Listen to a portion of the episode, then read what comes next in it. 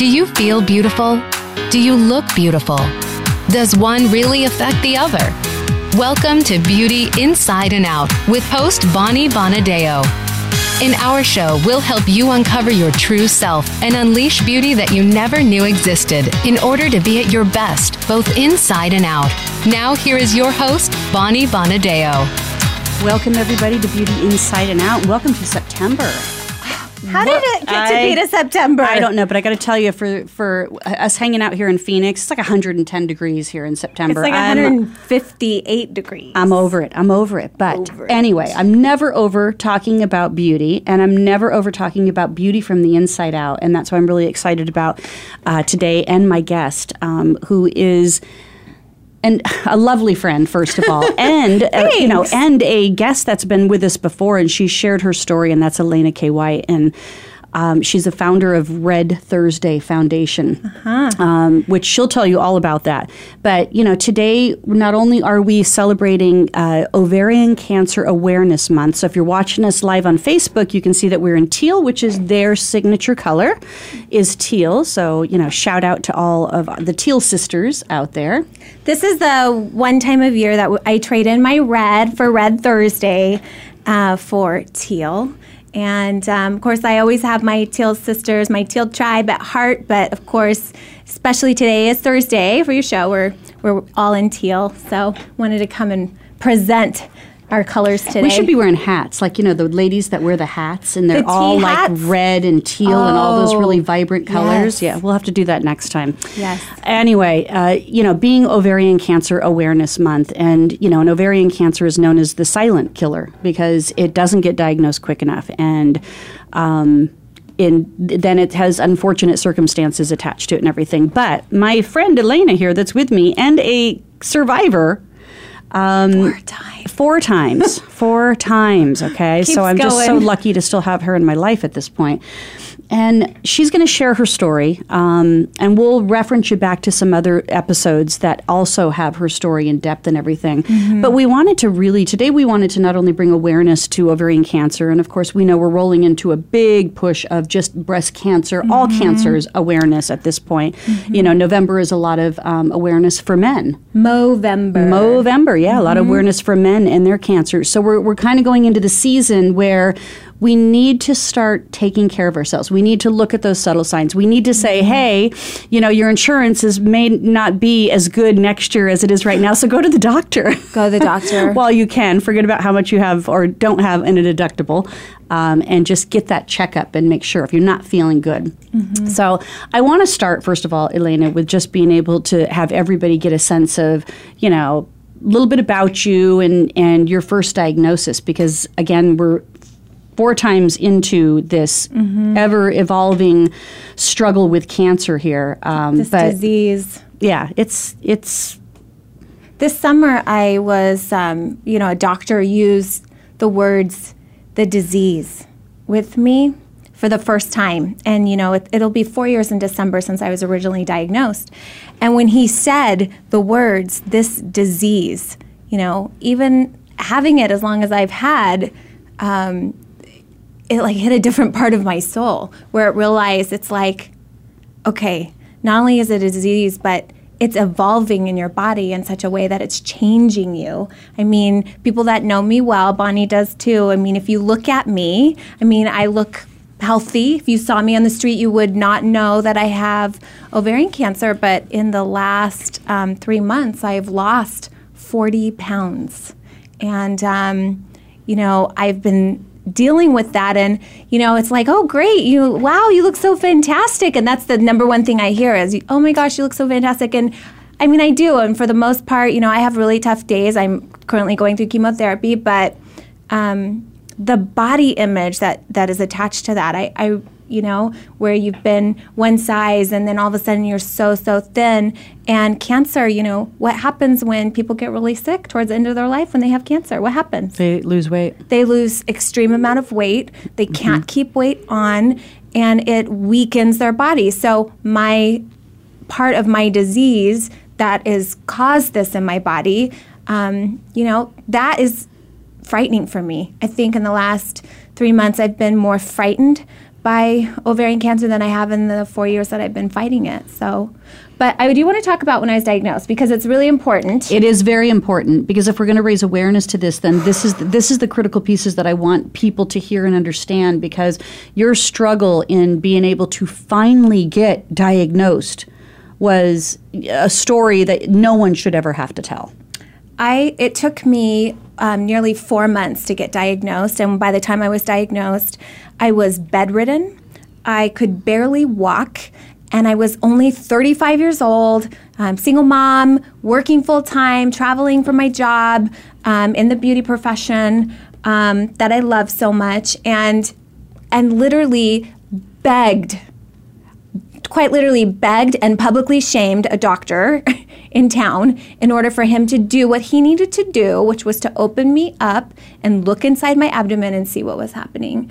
And um, it was a a horrible, horrible thing. I, I remember I was in that four months. I was hospitalized three times um, for extended stays in the hospital, and um, all of my signs were ovarian cancer.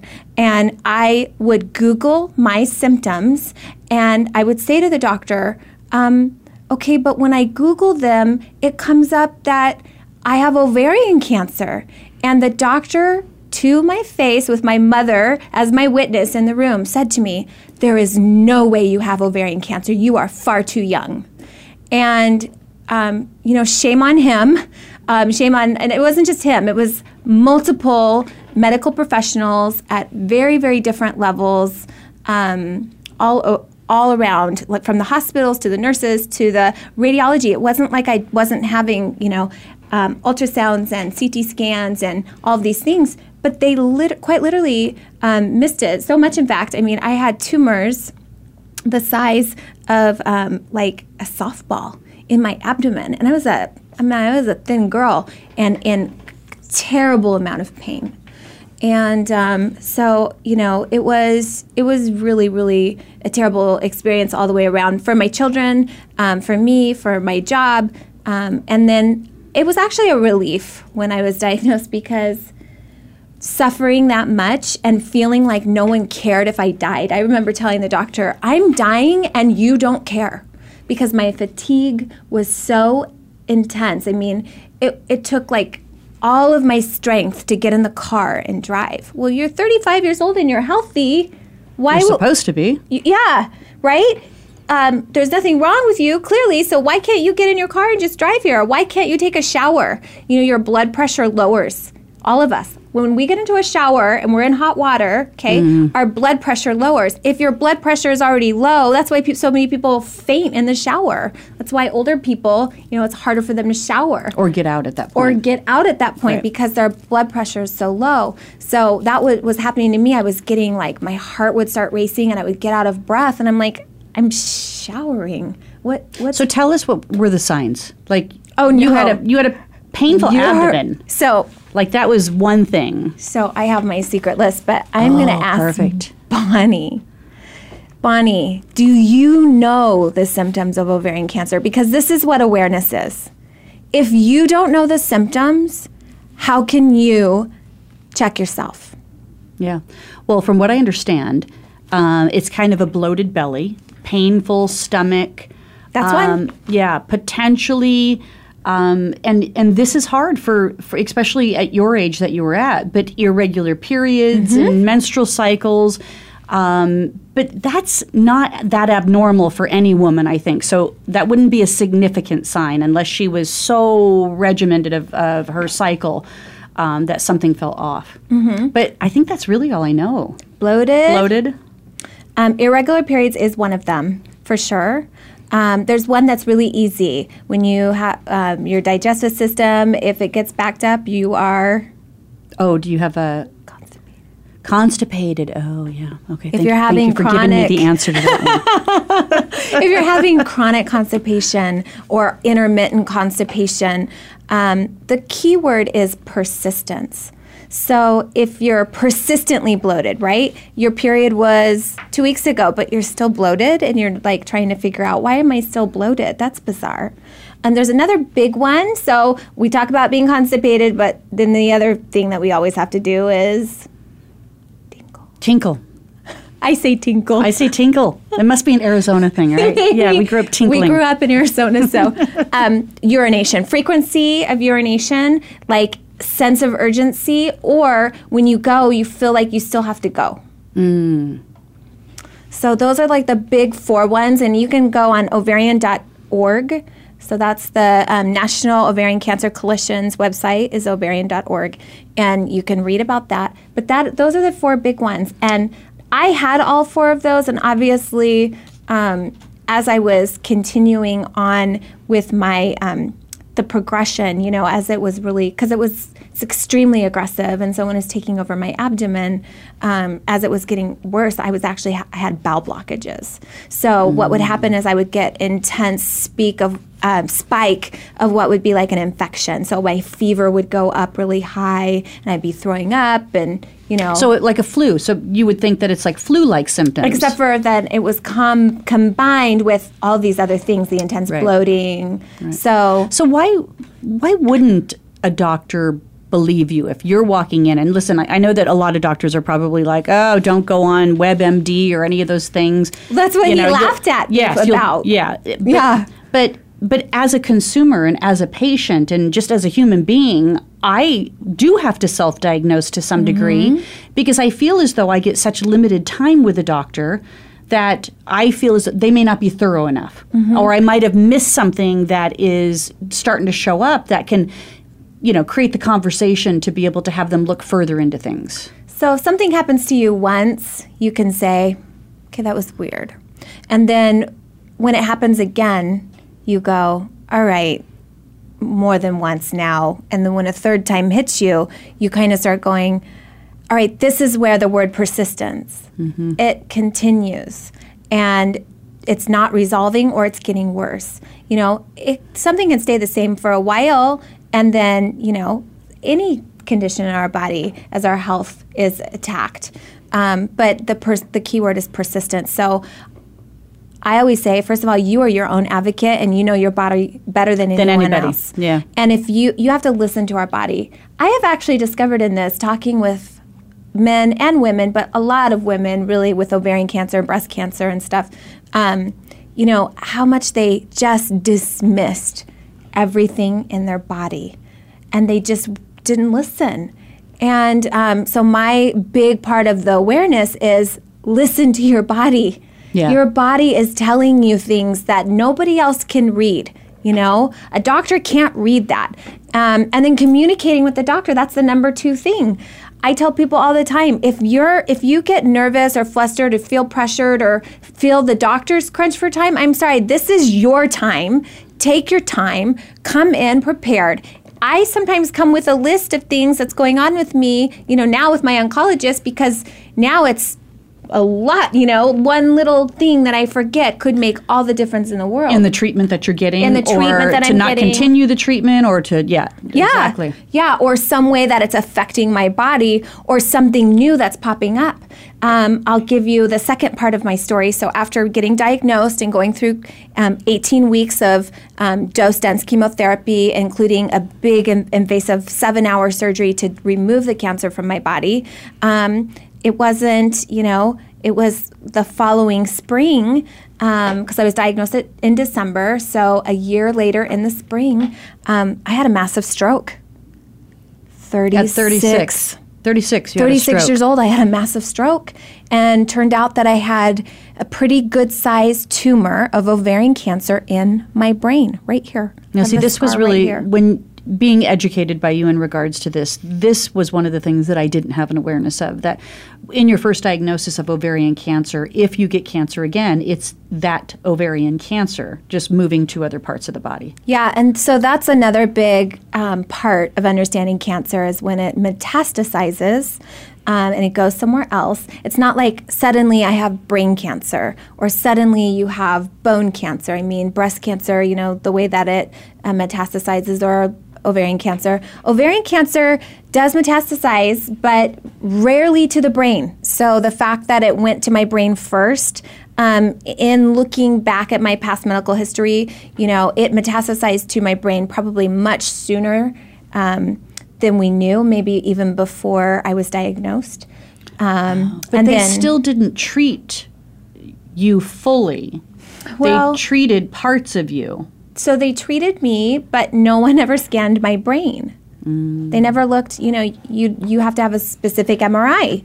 You know, so when I had the stroke, um, at that point, I would think if you have stage four ovarian cancer, that you're going to scan every part of my body. Now we know, right? Yeah, I and mean, now I we're sharing this. PET scans. I know, and you can. The thing is, is that you can talk to your doctor and ask for these things. There are things that I ask for now. You know, if I if I want to but wait, now you know. but now that I know, Mm-hmm. yeah, and I've I've learned, I've had to learn and read and study and ask questions um, of other people who have the same disease or you know have dealt with cancer. Um, this last time around, I mean, I pretty much chose my treatment plan, which sounds crazy, but when they're offering chemo drugs to you and you're saying to yourself, I've been on that chemo drug and I know what it did to my body and I know um, where I'm at now is not as strong as I was then. You know, what do you do? So I actually refused treatment, which in the end was not necessarily the best for me because the cancer was extremely aggressive this summer and tried to take me down a couple of times. Um, as you know, Bonnie many times came to my couch and helped me deal with um, it was really hard this summer. But at the same time, I got on a through that journey, um, and I did some holistic things too that are complementary to helping me with my chemotherapy. And I learned about those, um, like vitamin C, IV drips. I know that some doctors don't, and it depends upon the chemo that you're on, and you can research that. But for the one that I'm on, it works very well for. So I do. I also do that. Um, but getting on the right chemotherapy that's going to be the best for your body two or three times into it and like me on my fourth time Now, I know a lot of people are going down this path of thinking that um, you know the, the medical profession and the technology in regards to treating cancer is all bogus. They're like, oh, it's all has to be FDA approved, um, and so people are thinking that they need this natural path or they need to go to some other country for treatments. But, but we have we have highly regarded treatments, doctors, and specialists to be able to support you. And I think the thing is, is that depending on the type of cancer there's too many variables to just make any assumptions there.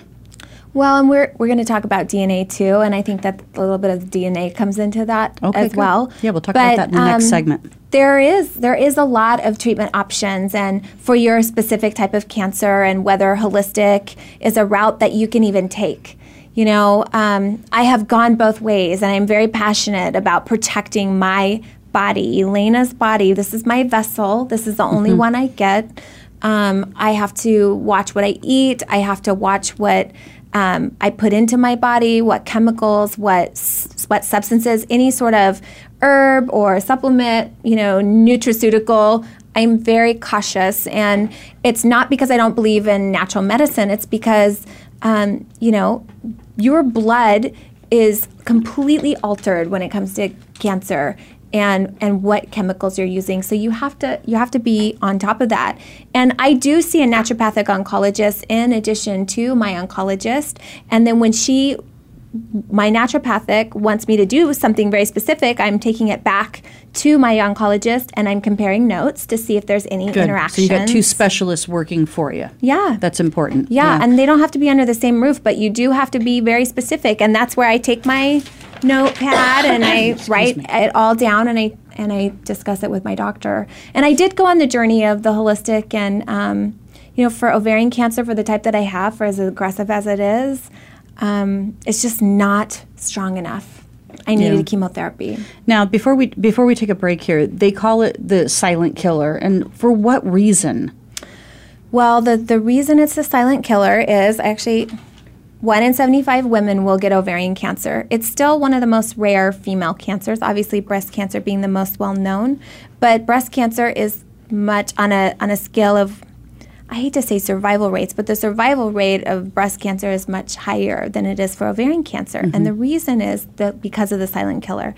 You go in every year and you have your female organs checked, right? Right. Your pap Pap smear, smear. Mhm. right?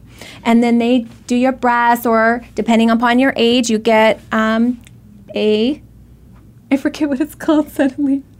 smushing of the boobs. Oh, mammogram. Mammogram. oh my gosh. I know this. Um, and so, right, so then you get your breast check, you get a female check, but guess what? Pap smear doesn't detect ovarian cancer. So we really don't know that it's going on unless you go to your doctor with the symptoms that we talked about. Exactly. Okay. And so, um, only 19% are diagnosed in early stages with ovarian cancer. Oh, that's pretty low. That's so low. So when you think about that, that's more than seven, 71% of the women are diagnosed with late Far stage, late. far too late, like Far me, too late. stage four. And and why is that so significant? The reason is is metastases, the developments of the cell, the aggressiveness of the cancer. The cancer gets strong. And so then it's spread throughout your tissues, okay? And ovarian cancer, um, what it does is it loves to travel up um, this flap over your abdomen. It's called your peritoneum. Okay, so your peritoneum or your omentum. Your peritoneum is like the lining of your abdomen, and your omentum is the fatty drape that protects your organs. So, and it like looks like a curtain. So it's down here really low in your ovaries, and then it starts going outside of your ovaries, and then it starts traveling up. And as it travels up, it attaches itself. You know, first of all, it loves to attack like your colon and your rectum down there, really low, and then um, it goes over here and over here on this side. You have like your appendix. okay? Yes, all, all your organs. all your organs. And then it starts going up. So and then as it goes up then your vital organs are up here. So you're talking about your liver your Kidneys. stomach your kidneys. I had when i was diagnosed it was on my liver my stomach one of my kidneys. I had a huge section of my colon completely removed um, i had my um, appendix removed um, and it was full all over my peritoneal cavity, which is the lining, and my omentum. So, So people can go to ovarian. We're going to take a break right now, so people can go Yeah. to ovarian.org and just take a peek at it. So here's part of our awareness test for you is Mm-hmm. just be aware. You might have a friend, it might be you, it might be a sister, a mother, somebody that's Mm-hmm. complaining. Maybe they've been complaining about some of these very same symptoms and you're kind of passing it off that it's just what they're eating or they're stressed or their job is, you know, really busy. It's a busy time for their job or something like that right now. So just be aware. We're going to take a break, but we will be right back. thank you.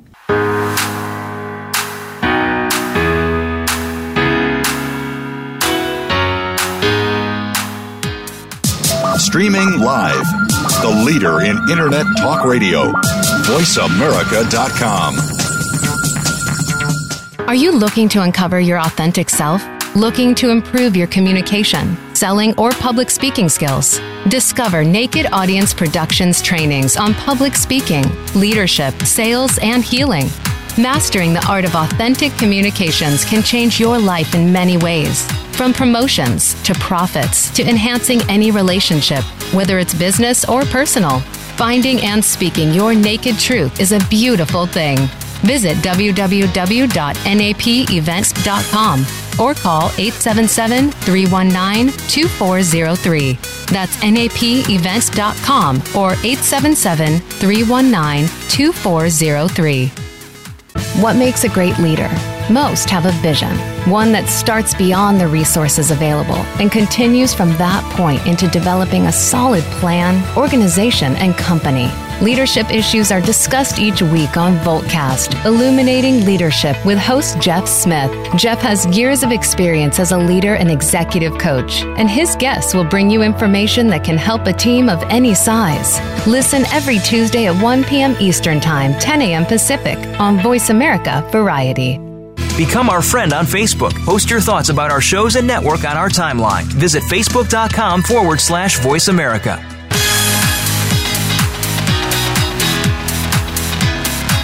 You are listening to Beauty Inside and Out with Bonnie Bonadeo.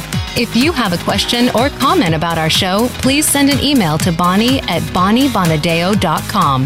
That's Bonnie at BonnieBonadeo.com. Now back to Beauty Inside and Out.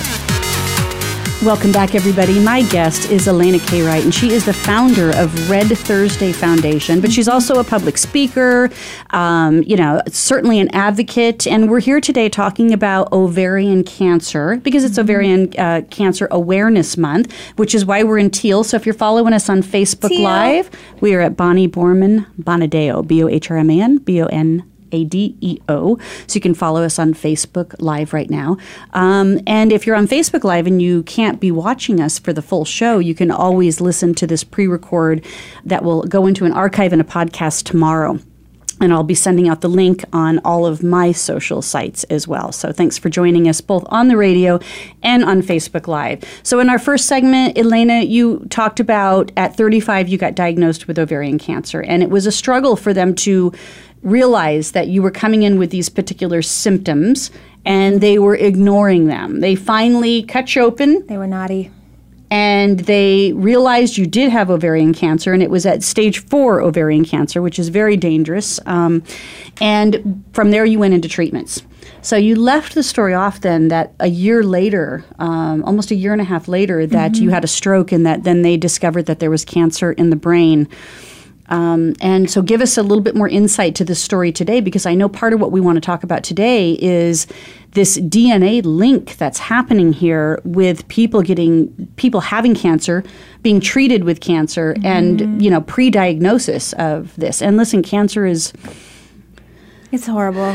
it's horrible and horrible. every i know everybody knows somebody that is has been treated is being treated or has survived it or not survived it i know everybody knows somebody That is the reason I started Red Thursday Foundation. I know we're not talking about Red No, Thursday let's talk today, about it now then. That is that was the tagline because everyone knows someone with cancer. yeah it's true Unfortunately, it's today, it's, a, it's an awful truth yeah. And then people will say, you know, their mind goes, and I'm like, well, you just met me, so there we go. Mm-hmm. If you don't know anyone, you know me. Yeah. You know. Good. But unfortunately, that that is the truth. Someone, everyone knows someone.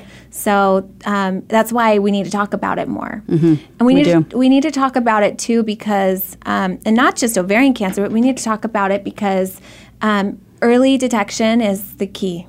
The earlier you discover it, the earlier um, you're able to get treatment and prevent any reoccurrence. And unlike, don't be Elana, okay? In a lot of ways, you could be Elana, right? There, I've done some, I've been thankful to do some amazing things in my life, but in this way, don't be me. Okay, so with ovarian cancer, if you know you have the the symptoms, so bloating, constipation, um, frequency or urgency to um, urinate, and also irregular periods. Um, that those are reasons, and those are things that you need to very specifically call out to your doctor if you have that. So yeah I want to Yeah. cover that again. Um, oh yeah, and the other one that's really big too that um, affected me was you feel full really fast. Mm. So like everything's cramped inside of you. Um, that was the other so one. you'd that's eat a little bit and you'd be like god i'm so full but i feel like i should be eating more but I'm hungry, but I'm not because there's it's full, like physically full, which you know happens to me. You've seen me eat. Mm-hmm. she eats like a bird I do I eat like a bird, but it mm. frequently. Yeah, frequently. There you go. Yeah. so after you got diagnosed the second time, Yes. they treated you then for brain cancer, which is still ovarian cancer, but in the brain. Yes. Okay. So what happened when I had the stroke is they discovered that I had a large tumor of ovarian cancer in the top of my head, and so it was followed by a craniotomy. So we went in. They went in, opened my skull, took off. That's crazy. Still, when I think about it, that my brain has been exposed and um, removed the ovarian cancer. It was lucky. It was like just sitting right on top of my brain, so it didn't. They didn't actually have to work around my brain or cut into my brain or um, you know i actually have very obviously n- i, I can't say zero del- deficits because i do have one and it's a very strange one it, it has to do with my speech um, but it's unrecognizable to most anybody who knows me A speech coach. speech coach that um, it did affect it did affect my speech.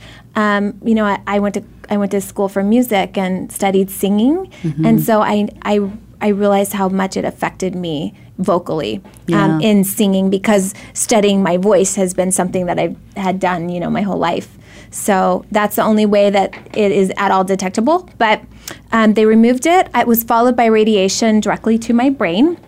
Um, I've shared all kinds of pictures of my radiation um, masks that they put on you, which are the craziest looking things, and they strap you down to this table and um, Because they don't want you moving. they don't you cannot no absolutely cannot move the mask is so tight but it's full of holes and so what i've done is i've turned it into a jewelry box like hang hanging my jewelry on it it's the craziest thing only me i'm a little off You're making you're making the best out of this. yeah. so you get diagnosed again. and then they i did had followed that radiation with chemotherapy i had i had 15 rounds of chemotherapy at that point again because now it's not just in your brain, it's now somewhere else. Well, at that moment, um, it wasn't anywhere else in my abdomen. It had it had not returned to my abdomen. It was just for the brain. But they treated me with a type of chemotherapy that crosses the blood-brain barrier Oh, okay. because regular certain chemotherapies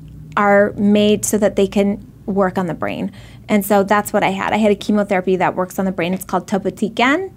Um, but like my other chemos that I had, they don't really work on the brain. So at that point, um, when I was done, I was um, had no evidence of disease. You know, we don't use the word remission anymore. Why don't you use the word remission anymore? What does that mean? You know, are we just playing with words here, or is there not truth to remission? I think that there is a truth to remission. The problem with the word remission itself is that it allows you to feel like it's there's a finale. And the thing about any type of cancer is that the, the truth is is that there's no finale. You know, there is still no cure for cancer um, whatsoever. So the word no evidence of disease is really relating to right now you have any your NED. That's what we say NED. You're, there's no evidence of disease going on it, and so we celebrate being NED. But we don't talk about the word remission because remission sets you up for failure psychologically, emotionally. You know, it's the there's already a lot of really deep ramifications emotionally. Right. So, no evidence of disease says, right now I'm good, but I have to maintain my health. I have to keep my checkups regular. Um, I have to be very aware of my body inside and out um, in order to maintain the status of no evidence of disease. Mm-hmm. So, I, I, I get it. I get it. I, I, I just because I think that once people have been diagnosed, there is that constant fear of being diagnosed again. Mm-hmm. I, I know people who have had no evidence of disease for 10, 15 years. And if you ask them, are, are you, do you have fear? They always say yes. Yeah, yeah, I imagine that is the case. All right, so let's get all the way to where we're at today because I know that there's some really good stuff that we want to be able to share that you've started to uncover in now your current treatments that you're going through. So once I've completed that whole segment, that was my um, having a reoccurrence, then my initial reoccurrence, and then my my recurrence after that was it actually started regrowing in my abdomen. So now it has been. Um, it was exactly one year past the time that I had the stroke. So now we are in um, we're in 2016. It was in March of 2016 that they discovered that um, it was growing again in my abdomen, and, and it started growing extremely fast. And um, it, it spread to my liver, it spread to my lymph nodes, and that was in um, March of 2016. And at that point, I did also go on a on a search for the right type of treatment for myself. So I study, I did go search for into holistic medicine, naturopathic medicine, and um, I ended up on a drug trial at the Cancer Treatment Centers of America, which they have a big hospital here in Arizona, in, in Goodyear, Arizona. And um, Dr. Weiss was my doctor there, Dr. Glenn Weiss. You can Google him. He's amazing researcher, and I I was with him um, doing an immunotherapy drug trial. Oh, who? we love when we get this because people are Yeah. commenting. But yeah, thanks Bernadette for joining us. Yeah, and Len, thank you, Len, Len. thank you, Len. Um, so when I went to the Cancer Treatment Centers of America, I went there just to get a second opinion based on my other doctor that I saw in Arizona. And when when I went there, it was amazing because right away they um, I had some genetic testing done and some um, other testing, and they were like, we really think you should do this immunotherapy drug trial. And with it, you got a chemotherapy drug and an immunotherapy drug. And it's very cutting edge because immunotherapy is, you know, one of the ways that they're making Im- immense progress in treating cancer. This is new technology in, in treatment. Mm-hmm. Yeah, helping bolster your own immune system to fight off the cancer. which makes sense. Which does make sense. makes sense. Because our bodies are created to fight. They are created to fight. Um, so I was on that trial for um, 11 months. And after 11 months, it stopped working. But it was So- working. It was working. Well, it gave me 11 months. I mean, you know, in the year 2016, um, I did some incredible things. I'm like, it was probably an amazing year for one of the best years of my life, truly. And um, leading, rolling into the start of 2017 was definitely, and I think, you know, still one of the most amazing things I ever did was doing the second act, where um, women talk about what their their second act is after have been diagnosed After being diagnosed Mm-hmm. um, or having some tragedy happen in their life. Yep. Yeah, that's great. Yeah. So, but th- at that point, I still didn't really understand, um, you know, really what is happening in my body, which makes this disease keep going forward.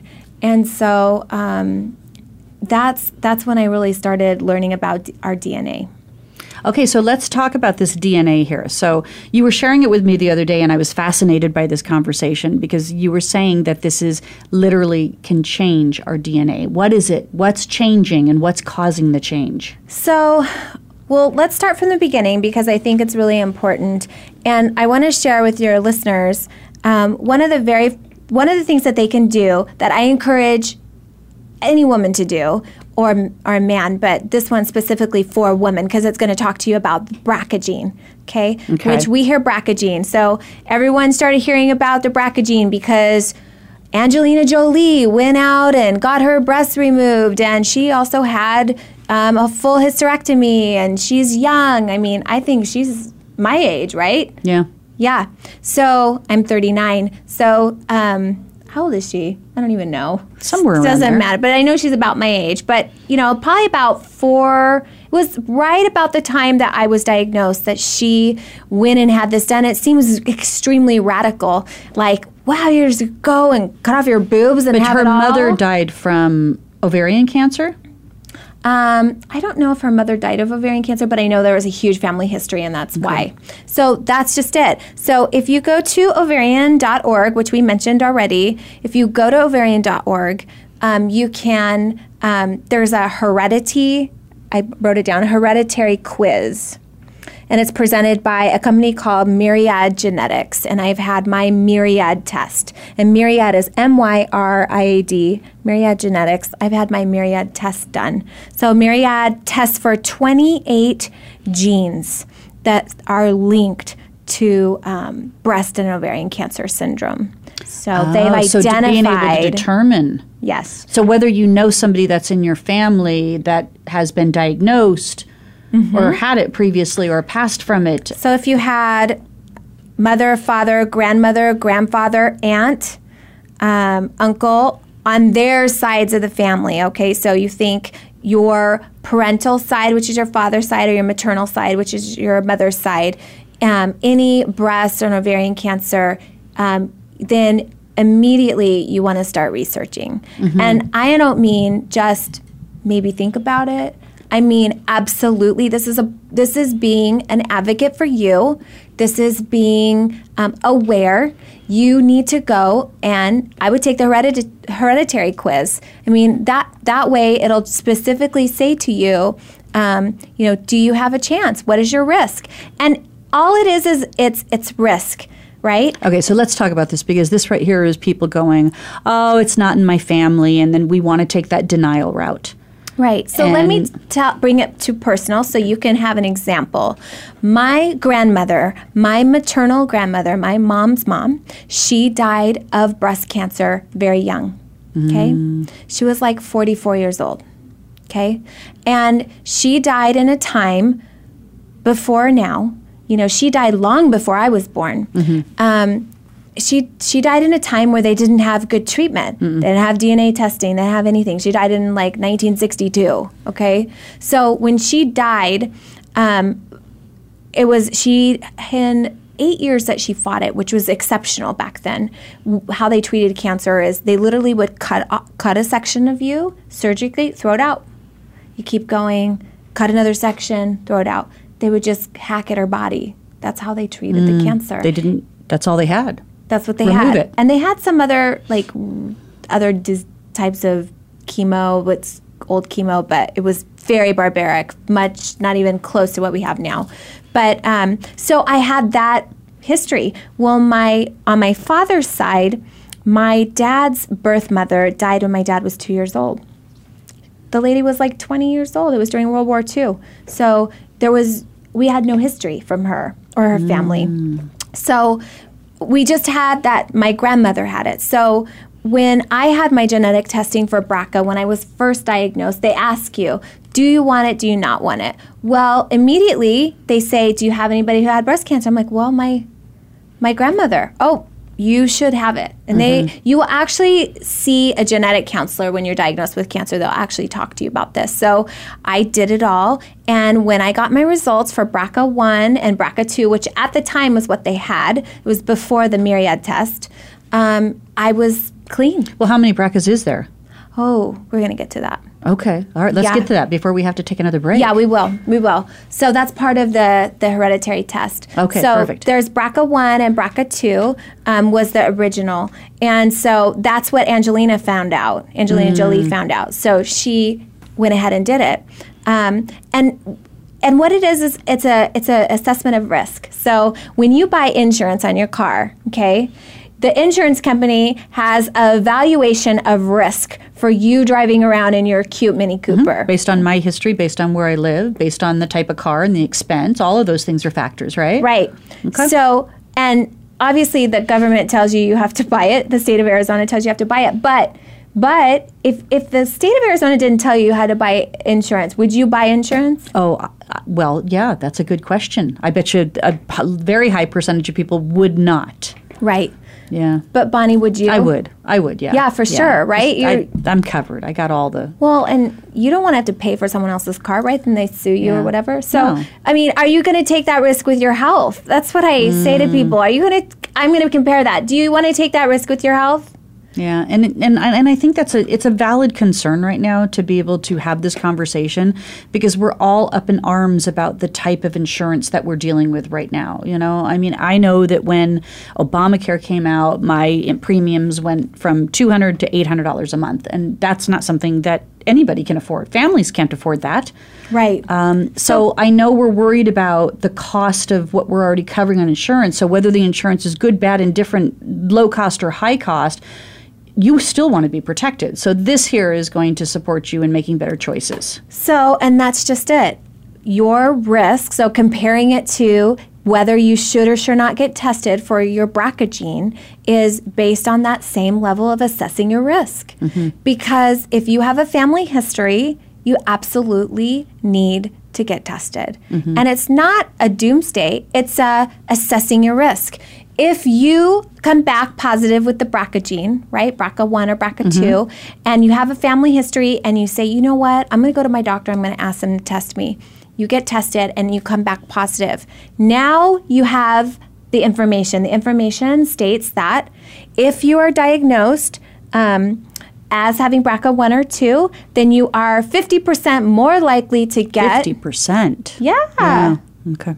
Okay. More likely to get breast and or ovarian cancer than someone who doesn't have the BRCA gene. All right. Well, stay with us because when we come back, we're going to take another break here. And, and when we come back, we're going to talk about how this DNA is impacting us here.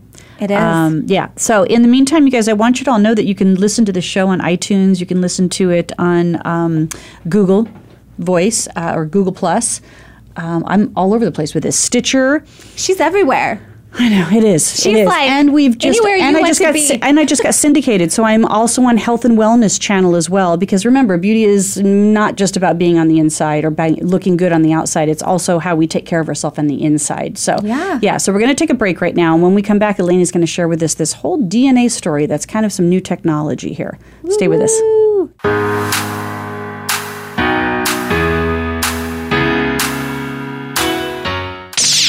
The Internet's number one talk station. Number one talk station. VoiceAmerica.com. Are you looking to uncover your authentic self? Looking to improve your communication, selling, or public speaking skills? Discover Naked Audience Productions trainings on public speaking, leadership, sales, and healing. Mastering the art of authentic communications can change your life in many ways. From promotions to profits to enhancing any relationship, whether it's business or personal. Finding and speaking your naked truth is a beautiful thing. Visit www.napevents.com or call 877 319 2403. That's napevents.com or 877 319 2403. You count. Tune into Inner Revolutionary Radio and join the spontaneous wave of people all over the planet who, like you, are changing our world from the inside out. Follow the movement. Meet guests who are shaking things up. Call in and gain insights and courage to empower your own voice. Large or small, your part counts. So join us.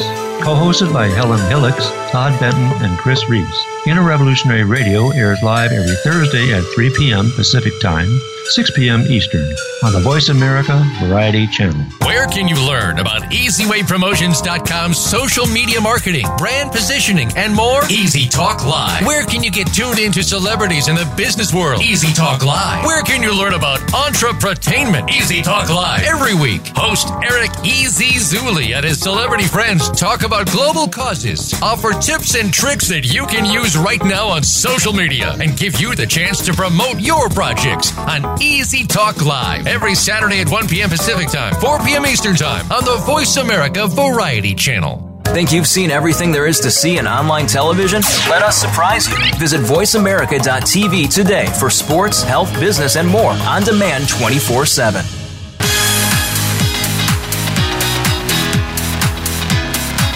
You are listening to Beauty Inside and Out with Bonnie Bonadeo. If you have a question or comment about our show, please send an email to Bonnie at BonnieBonadeo.com. That's Bonnie at BonnieBonadeo.com. Now back to Beauty Inside and Out.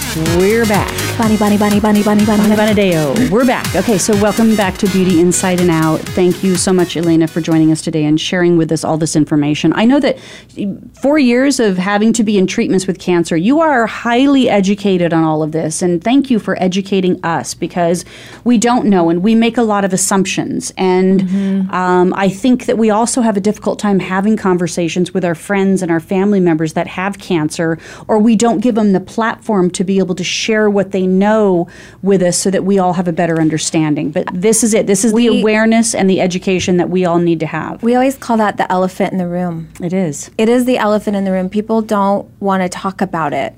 And so it's like, no, you, you need to talk about it. You need to talk about it with your family. And, you know, it's it's not an urgent life or death for them, but it could change their life if they had the proper knowledge and understanding. So, um, you know, it could change the what they decide, the decisions they make about, you know, when you're going to have kids, right? Oh, yeah. I mean, yeah, big, there's you know, big decisions in this, especially planning. because people are getting diagnosed younger and younger. Yeah, I mean, I was very, you know, thank you, Lord. I had my children, you know, both were, one was in junior high and one was in, in kind of like late middle school at the time um, when I was diagnosed. But thankfully, I had children. You know, I have met um, many ovarian cancer patients who didn't have children yet. You know, Yeah. I, I and know. then you gotta you gotta d- make decisions really fast. Freeze your eggs, put off treatment. You Mm-hmm. know, all of those things are factors of your livelihood, your life, mm-hmm. your longevity. Well, and it changes you in more ways than that because, you know, what if you're not married? I mean, like a spouse and getting married and having kids. I mean, it's just, it's a lot. So you want to have the information, and the sooner you do, and if you have a family history, uh, especially, you know, you want to um, you want to get checked out. You want to have your DNA checked. Okay. Okay, so all right, let's talk about this. We've been talking about you know, DNA is a big topic right now in the medical world. Like you're hearing a lot about it. But what does that mean to get your DNA checked? How do they check your DNA? Well, there's lots of different ways. I mean, 23andMe and Ancestry.com would love it if you, you just, you know, check it just to see what you're who you are. Yeah, because they are building kind of like research based on that. They're building They a are. database and research based on this. They are. They're It's okay. Yeah, it's Yeah. fine. It's fine. You know what? Um, they've been doing genealogy, like, you know, especially like um, the Mormon community, Latter day Saints. They've been doing it for many, many years. And um, but this specifically to um, to cancer. So if you have someone in a family member, so I um, in the prior segment, family, mother, father, grandmother, grandfather, uh, on their sides of their families, on either side of your family, if you have any history of breast or ovarian cancer, then you immediately want to go to your doctor and ask to have your DNA checked. Is having the BRCA gene checked part of a DNA test Yes. in itself? It is, right? And if you didn't say, I don't remember what it's called, if you told the doctor, but I, my grandmother had breast cancer, and you know, I had another aunt that had breast cancer, and you know, I want to be checked. They will. They will do it for you. I mean, and most insurance companies cover it. Just so you know, a lot of mm-hmm. insurance companies cover it, and even the ones that don't, like they told me my bill, and it was like less than a couple hundred bucks. I mean, it was not very expensive. Oh, that's good. And there are a lot of organizations out there that actually will sponsor women so they can get their DNA checked. So if you have any sort of um, breast cancer groups in your area or ovarian cancer groups in your area, a lot of them help sponsor women to get their DNA So checked. let's talk about can't. let's talk about then what the DNA testing is relevant to. What is it doing? So, first of all, g- assessing your risk so you understand whe- whether or not you're more at risk than not by having the gene. So, BRCA1 and BRCA2 are the first really known. There are many, many more. Um, Myriad Company tests for 28 genes and multiple different types of cancers, not just breast and ovarian cancer. Um, but 28 genes have been found. Um, I had my Myriad test done and this is going to be this is bizarre but i do have a genetic mutation however my genetic mutation that i have so far the science to uncover what that genetic mutation means is not has not been found so i do have a genetic mutation science does not Connected to why you've been why you have cancer. it is not connected to why i have cancer it is possibly connected Okay. They don't know this yet. science has not gotten that far yet. Isn't that crazy? Yeah. Now that is but we're very complex. we are very complex. But what what is in that is um, the gene testing and undercovering these specific genes is allowing for earlier detection and also the development of drugs. And this Right. is and what I want to talk specific about. drugs. Okay, let's go there. Specific drugs to the type of cancer you have. Yes. Okay. So this year in 2017 is a remarkable year. The first year ever that ovarian cancer had six new drugs on the market. Wow. Okay. Yeah, that's big because Huge. That's big because even in some of the doctors that I've had on this show, when they talk about research and development, there's still most and the majority of the money and the research goes to men's disease. 25% and less than goes to women. yeah. That So that's really big if there's six new. six new drugs um, in ovarian cancer, all PARP inhibitors. And I'm going to explain to you what PARP inhibitors are. Okay. So in our DNA, when we have a mutation, okay, our genes, DNA is small sections of our gene, of our genes. In the mutation, the mutation breaks off, okay? And what the PARP inhibitor drug does is it goes in and it corrects the mutation so that when it's read like a typewriter, you're you're reading across like a typewriter and when there's a typo, you're like, "Oops, I can't go any further." So what happens is your body, your cells are replicating Okay? And as they replicate, they're reading the DNA so that they know how to replicate. And as they replicate, they're like, oh, there's a typo. Oop, I'm misshapen. Cancer. Mm. Okay? What is cancer? Cancer is just a rogue cell. It's a cell who went sideways. That's it. Yeah. Right? It's still our cells. It's our own body. Our own cells are making it, but the cell goes sideways. So now what happens is the PARP inhibitor drug comes in and it says in the double strand of DNA, right? It creates a whole chain, fixes the chain so that when now it's creating cells, as it's creating cells, it's like going across. Oh, there's no typo. Guess what? Corrected the cell. This is really big. It's huge. Yeah. It's huge. And to have, so up, up until this point, we had um, one drug, Lynparza, that was, was on the market, made by AstraZeneca, that was doing the um, PARP inhibitor, working really, really well. Um, so these drugs are given after chemotherapy. That's the big thing to understand. These are these are not drugs that are were given to you To fix you. to initially treat you to Right. reduce metastases or reduce cancer bulking or cell act, um, cell activity or the CA125. So CA125 is your cancer antigen 125 for ovarian cancer is the detector for um, to determine the disease in your body, and it's not finite, it's not absolute, but it does help doctors. So, for instance, with the PARP inhibitor drug, when it's given, it creates it creates the fix in the in the cell um, cell chain for the DNA. So then your cells replicate better. So when you're But you got to treat it first. you got to treat it. Okay. Then afterwards, you take your PARP inhibitor, and those drugs are what we call maintenance drugs. Okay. So they help keep you no evidence of disease (NED) for longer, and that's the key to helping people survive longer with this, or completely. Right. It's not to have them mutated or not to have this rogue cell just Right. kind of like taken over. right. Okay. Got so it. six new drugs for ovarian cancer this year is huge, and now not only are they giving these drugs to people that um, have gene mutations, but we're giving them to people who don't have gene mutations, and that's where, for me personally, I'm so excited because I don't have a gene mutation that we're aware of. However, when I'm done with chemotherapy this next time, which hopefully will be by December this year. Um, I'll be able to get on a PARP inhibitor drug, one of the new six drugs, and hopefully get to have a longer life, have a longer time, Yay. longer time between reoccurrences. And I always pray that it never comes back. So Perfect. that's where your D, your DNA, your genes are working for you for treatment because that's where where it's going. Good. All right. So we have to close the show. This was, I hope this was very educational. It was educational for me, as always. And we really thank you for being here. And remember, you can listen to this again because there was so much information. I'm going to recommend that you do listen to it. Go to beautyinsideandout.show.com. It'll take you to this episode. Uh, Thank you, we'll- Bonnie. We'll go live tonight. Thank you, everybody. And again, always remember that it's to, you got to be you in beauty.